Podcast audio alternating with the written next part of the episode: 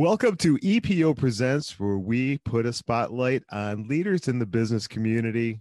Today, my guest is Julie Graf Skinner. Julie is a funeral director and pre planning advisor with Busch Funeral and Crematory Services. So, Julie, what are the benefits of pre planning?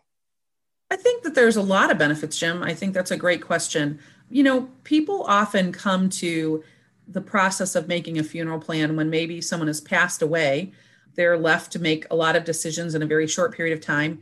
I think statistically, there's over 75 decisions that need to be made on a difficult day. Wow. And they show up exhausted, emotional, and completely unaware of what they need to do and, and how they need to do it and how they're going to pay for it. And I think that experience many times will feed into someone's need to make sure that they don't leave this for somebody else in the future. So, biggest number one motivator for planning a funeral is to make it easier for people's loved ones. I think the second part of that is really simply to make sure that there's no doubt or confusion about what what somebody wanted. You know, we often find that people come to the table when there's no been, been no previous conversation and they all have different opinions and this sometimes leads to a lot of anxiety. I think the other part of that is just making sure that we really create a plan that's intentional that lays out the information that somebody wants and that considers the needs of their survivors to make sure that they're remembered well and that they've not left a lot of loose ends for somebody else to misinterpret. And I think the last part that people will pl- plan for, you know, sometimes people are control freaks. They want to control their own destiny and make sure that they have their own signature or their thumbprint on that. And they want to make sure they don't leave someone stuck with a bill. Many of us care for loved ones who are older than us, or we have a parent, grandparent, somebody, or it could be anyone in our family who is possibly facing a funeral sometime in the near future. How how can we best break the ice with with loved ones? Such a sensitive topic. Well, I don't think that anybody loves to talk about the topic. I mean, I think it's, you know, a little bit like the elephant in the room. How do I bring this up to somebody? Do they think I think they're going to die? Am I trying to make them consider this more than than they should? But I do think that sometimes one of the easiest conversations is just to say, hey, there's a great tool that can be used to help us. And Julie over at Busch Funeral Homes can help you with this. And we offer something to clients for absolutely no cost. It's called a Final Wishes Organizer. And it's not magical. There's it's a nice booklet that helps people have a really meaningful conversation. But the magic is we'll actually spend time with people helping them complete it. So we'll help gather information that's needed for a death certificate. We'll talk about who's in charge when you are not able to speak for yourself. We'll talk about your preferences and how you wish to be remembered. Learn a little bit about who you are or who your loved one is so that we can create something that's very meaningful and personal. We also take care of details like, you know, what's the end game in terms of final disposition? Do you have a cemetery in mind? Or if you're choosing cremation, you know, what are you thinking you'd like to happen with your cremated remains? And we really help people build a roadmap so that on a difficult day when we're sitting with their loved ones, we're not starting from scratch and that organizer, I think, is kind of the great icebreaker for people to say, hey, I know it's hard to talk about it, but I have somebody that can help work us through this and actually help us get this information recorded. And then and we'll go to the next step then. We'll allow them to keep a copy at home and we'll keep a copy on file at the funeral home for that difficult day you you mentioned that cremation is a growing part of your business and you've been doing it for 35 years uh, for those who are not familiar can you explain explain cremation and what you offer at Busch Sure. So I, I would say as a company, we've been cremating people longer than 35 years, but we've owned our own crematory for the past 35 years. And I think that that allows us to control the process and give people complete assurance or confidence that from beginning to end, their loved one is going to stay in our care we're not subbing that job out to somebody else or asking another company to be involved where we've lost control of the process. And we're able to say, you know, the reason we have our own crematory is to be able to give that complete assurance that not only are we going to control every aspect of it, but I think it gives people the opportunity to participate in the cremation process to be part of that ritual or ceremony. So that means that we do have many families that are um, involved in a final goodbye at the crematory or they're able to witness or be present when their loved one's cremated, whether it's because they want to see their loved one placed in the cremation chamber or they just want to be nearby. Our crematory is actually located at our funeral home in Parma. And just outside of the crematory, there's a really nice garden, kind of a meditative area. And there's also a nature walk that's part of a water conservancy program that we've participated in. And a lot of people will come to um, our location on the day of their loved one's cremation to not only have a final goodbye, but also to just kind of whether that would be to meditate or pray, but they liken it maybe to a trip to a cemetery. It's the final journey that they take with their loved one. I've known people personally. They maybe they've they've made their arrangements with you. They've done a lot of the pre-planning, but then maybe they pass away and they're not in the state or they're they're not near home. What what are their options at that point? I think that most of us think, oh, we'll always be at home when we die. You know, we're gonna we're gonna be lucky to be in bed and die in our sleep and we're to have this peaceful passing. And, and unfortunately it doesn't always work that way for people.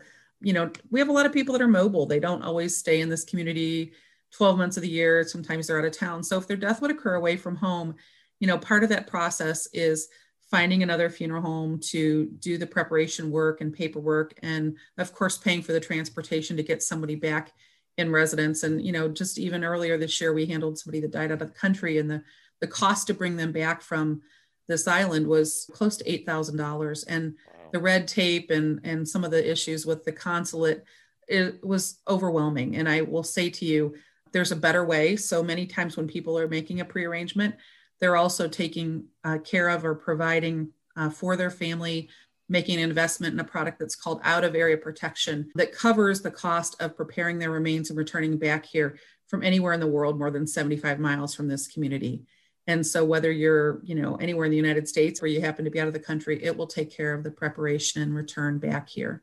And it's got another great unique feature for relocation. So if perhaps you're talking with a husband and wife and the one spouse dies and the other goes to live with their kids out of town or they've relocated, it will also return them back here from their relocated area.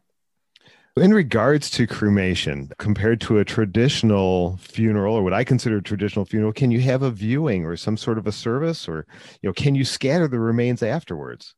Oh gosh, Jim, those are great questions. And those are questions I get asked about almost every day. First of all, yes, you can have a viewing, whether you want to have a public viewing or a private viewing. Number one, you should understand that it is required in our state that your remains are identified prior to you being cremated. So that might happen privately or it might happen happen publicly. But please know that that's really important that we we know that we have the right person and we're cremating the right person beyond meeting the basic needs of regulations and rules. We certainly want people to have the opportunity to have the type of service that's most meaningful to them, to have a time to come together, to be able to pay respects and to offer gratitude or sometimes ask for permission or, or forgiveness.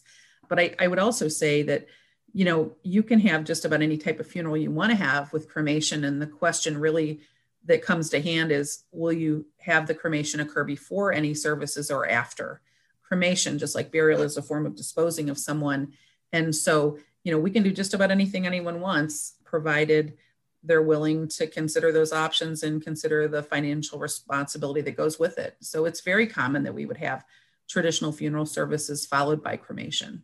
The other thing people ask me about is, you know, what can I do with my cremated remains? And everybody has a story about someone that has either uh, been carrying their loved one's remains around in their trunk or it's sitting on the shelf in their closet.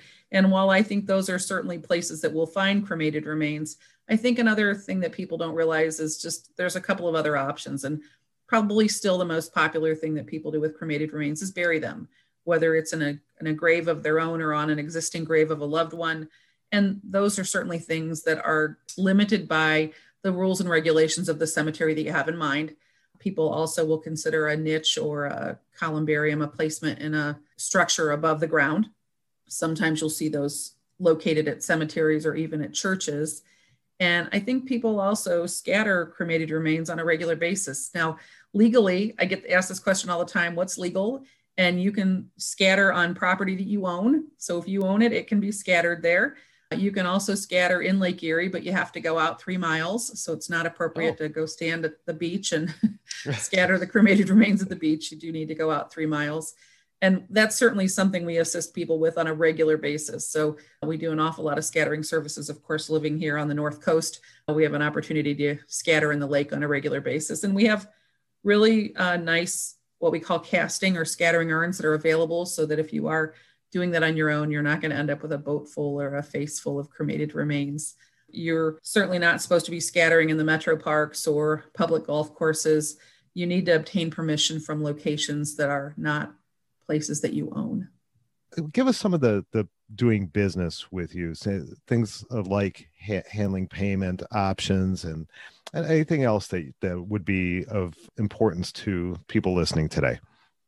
So, Jim, I think that a lot of times when people come to us on a on a difficult day, there's been a death. Obviously, there's a whole different set of payment issues to consider, and how you're going to pay for something, and how how you're going to handle that, whether that's writing a check or putting it on a credit card or um, assigning an insurance policy. But the flip side of that is on a prearrangement when people are making plans and provisions ahead of time. I think that the two things that will stop people from doing it is number one, they just don't want to talk about it or number two they think that they have to pay for it in a single payment and you know it's a little bit like when you have any other tragedy in your life and you're trying to come up with a lump of money that's a hard pill to swallow and so people are very pleasantly surprised to learn that they can certainly make a payment monthly rather than in a single payment uh, format in ohio when you prepay for a funeral the law is very clear. It requires that people place those funds in a, in a holding company outside of the funeral home's hands. So whether that's a trust or an insurance policy, it um, is something that actually has to be done to protect the consumer so that in the event something would happen to the funeral home, the dollars are still safe. It gives the client flexibility if they chose to use a different funeral home in the market or out of the area, if they happen to move, they have the ability to do that. And I think the last part, of course, people will consider prepaying for a funeral for um, Medicaid planning purposes. They're trying to pres- preserve or protect assets if their loved one has to go into a nursing home or onto long-term, you know, skilled care.